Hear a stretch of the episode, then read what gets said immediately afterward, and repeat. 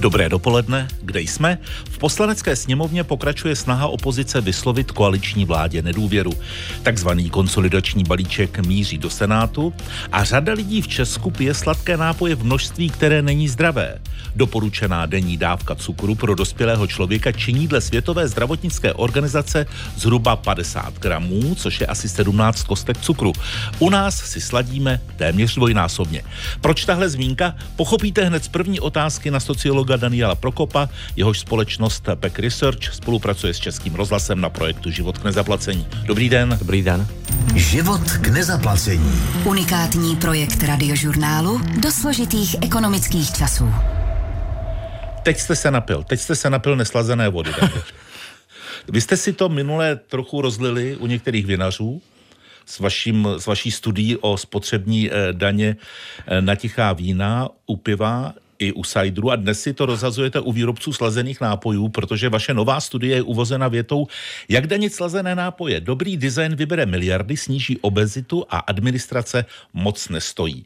Jak byste tedy podle vás měli nebo mohli danit slazené nápoje? Tak první asi, proč to vůbec jako o tom přemýšlet, tak eh, jak jste říkal, my jsme, eh, u nás ta spotřeba cukru je výrazně větší, než by doporučovali lékaři a odborníci. Zároveň jsme země, kde nadprůměrně, nadprůměrný počet lidí má nadváhu obezitu. Zároveň jsme země, který, která nadprůměrně konzumuje uh, ty slazené nápoje. Jo, takže jsme země, kde určitě má smysl uh, to řešit, protože ta konzumace cukru skrze obezitu a skrze i další prostě jako negativní dopady na zdraví opravdu jako stojí miliardy korun ve zdravotním rozpočtu, a v sociálním systému a to platí ostatní daňoví poplatníci. Takže to má takové ty, jak se říká, negativní externality, že to přenáší tu zátěž do ostatních systémů, kterou platí daňoví poplatníci, ostatní lidé ze zdravotního pojištění, ostatní lidé prostě z daní a podobně.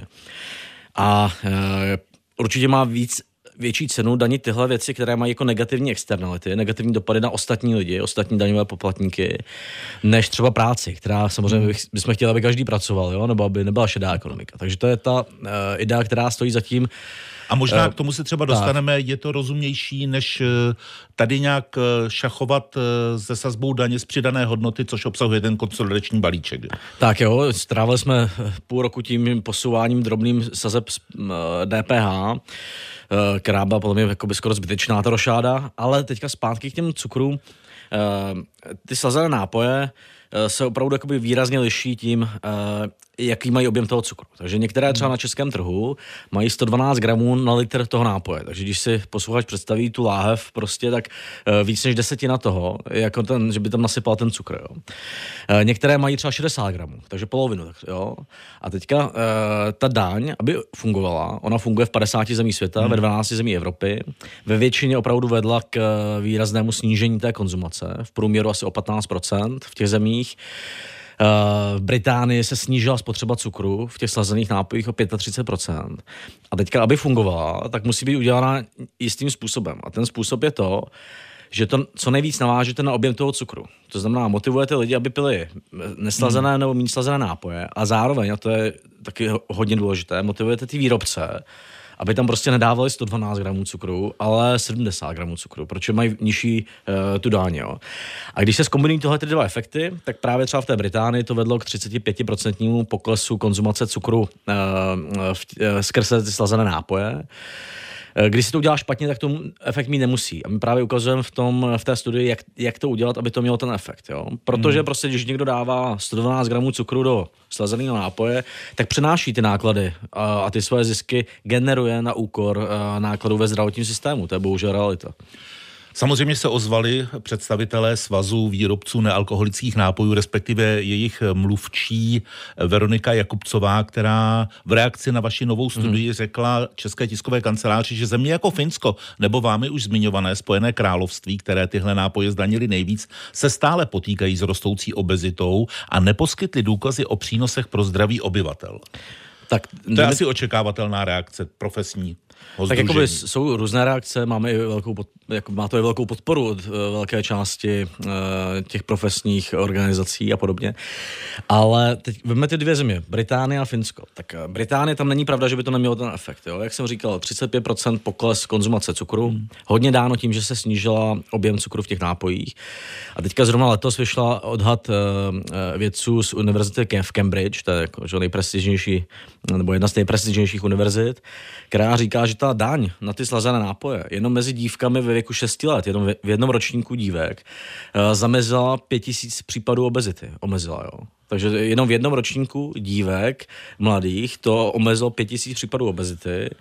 Eh, právě na ty děti to má velký, eh, nebo na ty mladistvé děti to má velký dopad, protože oni větší část toho spotřeby cukru mají skrze ty nápoje, jo, prostě hmm. a men, menší mimo. Takže v, v té Británii to naopak případ toho, že to dobře fungovalo. To Finsko je pravda, tam to fungovalo hůře. A teďka eh, tam je důležitá to nastavení té daně. Finové udělali chybu, že ta daň byla moc nízká. Ona byla, myslím, 11 centů na litr toho nápoje, což při finské kupní síle je skoro hmm. nic, takže to nemá ty efekty. A za druhé, a to je důležité, u nich to bylo vázáno na litr toho nápoje pouze. Hmm. Takže, jak jsem říkal, ten nápoj, Teďka to je ten nejznámější, který má těch 112 gramů na, na litr, jo. To je takový Já hnědý, je černý. má takové to víčko, které nejde teď od... Já, no, to je jedno. Takže když to navážete na ten litr jenom, tak, tak, ty, tak, tak jeden z těch efektů je to, jak jsem říkal, že, ty, eh, že, eh, že ti výrobci jsou motivovaní snižovat tu, tu objem toho cukru. A když to vážete jenom na litr toho nápoje a stejnou sazbu má nápoj, který má 60 gramů na litr a 120 nebo 112, tak tam samozřejmě tahle, tahle motivace chybí. Jo? Hmm. Takže proto ty lepší systémy, které jsou právě v té Británii, no, v Polsku, v Polsku je jeden z nejlepších, to vážu víc na objem toho cukru a tím eh, motivují ty výrobce to snížit eh, a tím mají jako výrazně větší ty, ty zdravotní dopady. Takže Finsko je příklad toho, že se to dá udělat i neoptimálně, když to uděláte moc nízko tu sazbu a neváže se na objem toho cukru. Jo? Takže prostě jako ten argument podle mě neplatí, ale je dobrý si říct, v jakých zemích to fungovalo více a v jakých méně a z jakých se máme poučit. Vy taky soudíte, že v konzumaci cukru jeden z hlavních zdrojů představují právě ty slazené nápoje. Ve Spojených státech pochází prý až čtvrtina z konzumovaných cukrů z těch nápojů. Hmm. V Česku ale tahle data chybějí. Tak je to spíš jenom odhad?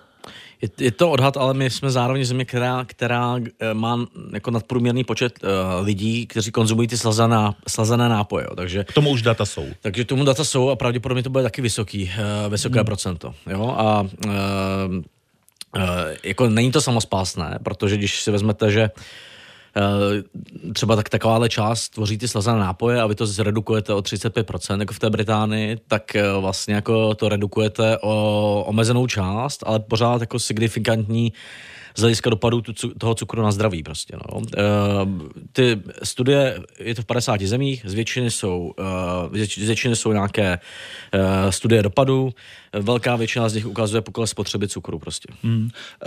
Studie dopadu z tohohle úhlu pohledu je jedna věc. Výrobci neslaz, nealkoholických nápojů namítají, že to může mít následně vliv na obrat, zisk, zaměstnanost a to nejen u výrobce, ale i ko- kooperujících subjektů, dodavatelů, přepravců. Snížení spotřeby ovlivňuje nejen zisk, ale následně i výši odváděných hmm. daní a v konečném důsledku může vést k propouštění zaměstnanců. Jako Vidíte, to... co chcete způsobit, Danieli? Vy, víme a teďka určitě v některých případech tenhle ten argument je pravdivý, že když něco zdaníte, tak omezíte ten biznis a uh, máte tyhle ty negativní dopady. Takže jako obecně ten argument nelze uh, podceňovat. Ale ta zahraniční zkušenost ukazuje to, že ty výrobci mají tu šanci dělat víc neslazených nápojů a dělat víc nápojů, kde eh, ten cukr je ho tam míň prostě. Není ho tam těch 112 hmm. gramů na litr, ale jich tam 70. Takže jako ten dopad na revenue, na obrat těch výrobců v zahraničí byl malý, protože oni mohli uniknout k těm jakoby méně poškozujícím eh, alternativám. Takže zrovna tady je jednoduchá cesta, jak se aby to na ty výrobce nedopadlo a ten dopad na ty výrobce je jako velmi malý prostě díky tomu. Tohle danění eh, cukru je stejně jako u alkoholu regresivní daň, hmm. která zřejmě víc dopadá na chudší domácnosti. Dá se tohle vybalancovat? Tak my jsme tam, v té naší studii je analýza, protože víme, kolik uh, limonád uh, slazených nápojů pijou lidi v domácnostech podle uh, příjmů. A opravdu těch chudších to tvoří uh, větší část toho rozpočtu. Jo? Hmm. Je to, samozřejmě je to malá, relativně malý výdaj, ale je to větší část toho rozpočtu. To samé vlastně uh, trochu platí u některých typů alkoholu. Takže určitě třeba říct, že tyhle ty spotřební daně, když je zavedete jenom takhle, tak mají větší dopad na ty chudší. A podle našeho názoru by to mělo být uh, spojeno s tím, že se třeba sníží ty daně uh, z té nízkopříjmové práce, aby se té chudší části společnosti, uh, aby jsme méně zatěžovali v tom, že daníme jejich práci, tu minimální mzdu, a nebo mzdu, kdy má 20 tisíc ten člověk, a naopak jakoby celospolečensky více zatěžovaly tyhle uh, způsoby spotřeby, kde ten výrobce přenáší, jo, generuje zisk tím, že přenáší ty náklady do zdravotního systému prostě. Posloucháte radiožurnál a Český rozhlas Plus Život k nezaplacení se sociologem Danielem Prokopem. Život k nezaplacení. Tahle studie vychází v době, kdy tzv. konsolidační balíček čeká na projednání Senátem. Při znalosti politického provozu, Danieli, dá se předpokládat, že by ten balíček doznal úpravy, kdy právě místo zvýšení DPH u něčeho se přejde ke spotřební dani? Ne, to abych ani nenavrhoval, nenavrh, nenavrhoval pardon, uh, protože ta spotřební daně, jak jsem popsal, tak vy musíte udělat dobře. Jo? A uh, tam byl návrh třeba udělat vyšší DPH na ty slazené nápoje a menší DPH na ty neslazené.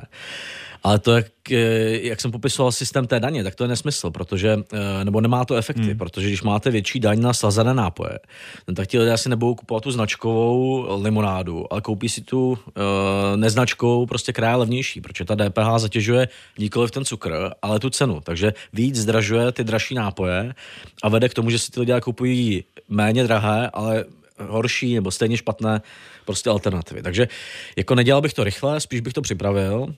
Eh, velký, my jsme to navrhovali v Nervu už před eh, půl rokem. Velký argument teda byl, že je to administrativně náročné ta daň.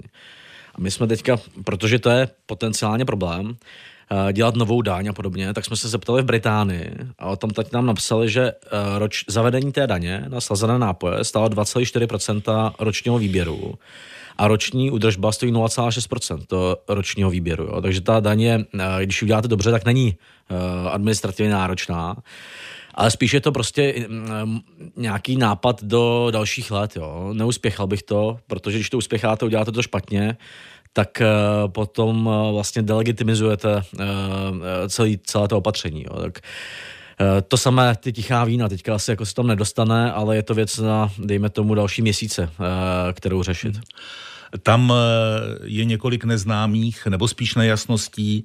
Asi platí zlaté, nikdy neříkej nikdy, protože když jsem se díval do historie, tak třeba v debatě Deníku CZ v červnu premiér Fiala prohlásil, že debatu o spotřební daně na víno už otevírat nechce. V pondělí byl tady hostem radiožurnálu, 20 minut radiožurnálu a řekl, jsou zde ještě některé drobné věci, kde jsme slíbili diskusi, která musí být dovedena k výsledku. To jsou třeba některé spotřební daně, jako se třeba mluví o dani z tichého vína a dalších věcí. Jako člen Národní ekonomické rady vlády byste se v tom mohl vyznat? Já takhle, už když eh, to na jaře odmítli, tak řekli, že eh, se tím budou zabývat, takže spíš možná ten výrok mezi byl nekonzistentní. Já bych trošku nepřeháněl to, že jako, jako politik musíte uh, třeba přehodnotit ty názory. Jo. Mně to přijde lepší, než uh, když třeba slíbíte, že nezvednete ty daně a místo toho zvedáte příspěvek na obnovitelné zdroje, nemocenskou, poplatek za televizi. Jo, tak jako lepší, jako férově říct. Eh, poplatek za televizi nejsou daně, Danieli. Já vím, ale jako zvedáte další, jo, tak To jsou koncesionářské poplatky. Já jsem ve, ve Víte, já jsem, že jste v Českém rozhlase. já to nekritizuju, ale přijde mi, přijde mi, já jsem ve všech věcech jako v podstatě pro, ale přijde mi taková ta obsese tím, že nesmí ten politik změnit názor. Uh, když čelí té realitě toho rozpočtu, tak mi přijde jako přehnaná v Česku. Že je lepší vysvětlit, proč ho změnil a jak se snaží eliminovat ty dopady negativní, než uh, mít tu obsesi tím, že nemůžete změnit názor. Jo? A potom dělat třeba v té nemocenské je to horší, než kdyby se zvedly daně prostě, jo. Tak, eh, tak, uh, jo, tak radši bych dovolil těm politikům vysvětlit změnu názoru, než je křižovat za to. Když říkáte vysvětlit změnu názoru, tak samozřejmě proti tomu neexistuje nějaká protiotázka. Daniel Prokop je naším hostem. Život k nezaplacení. Na některých vysokých školách v Česku včera protestovali studenti, akademici a pracovníci nespokojeni s financováním univerzit. Ministr školství Mikuláš Beck považuje požadavek na zvýšení rozpočtu univerzit v příštím roce o 3 až 4 miliardy korun za nereálný. Danieli, to znamená podle vás, že ten protest není opřený o realitu?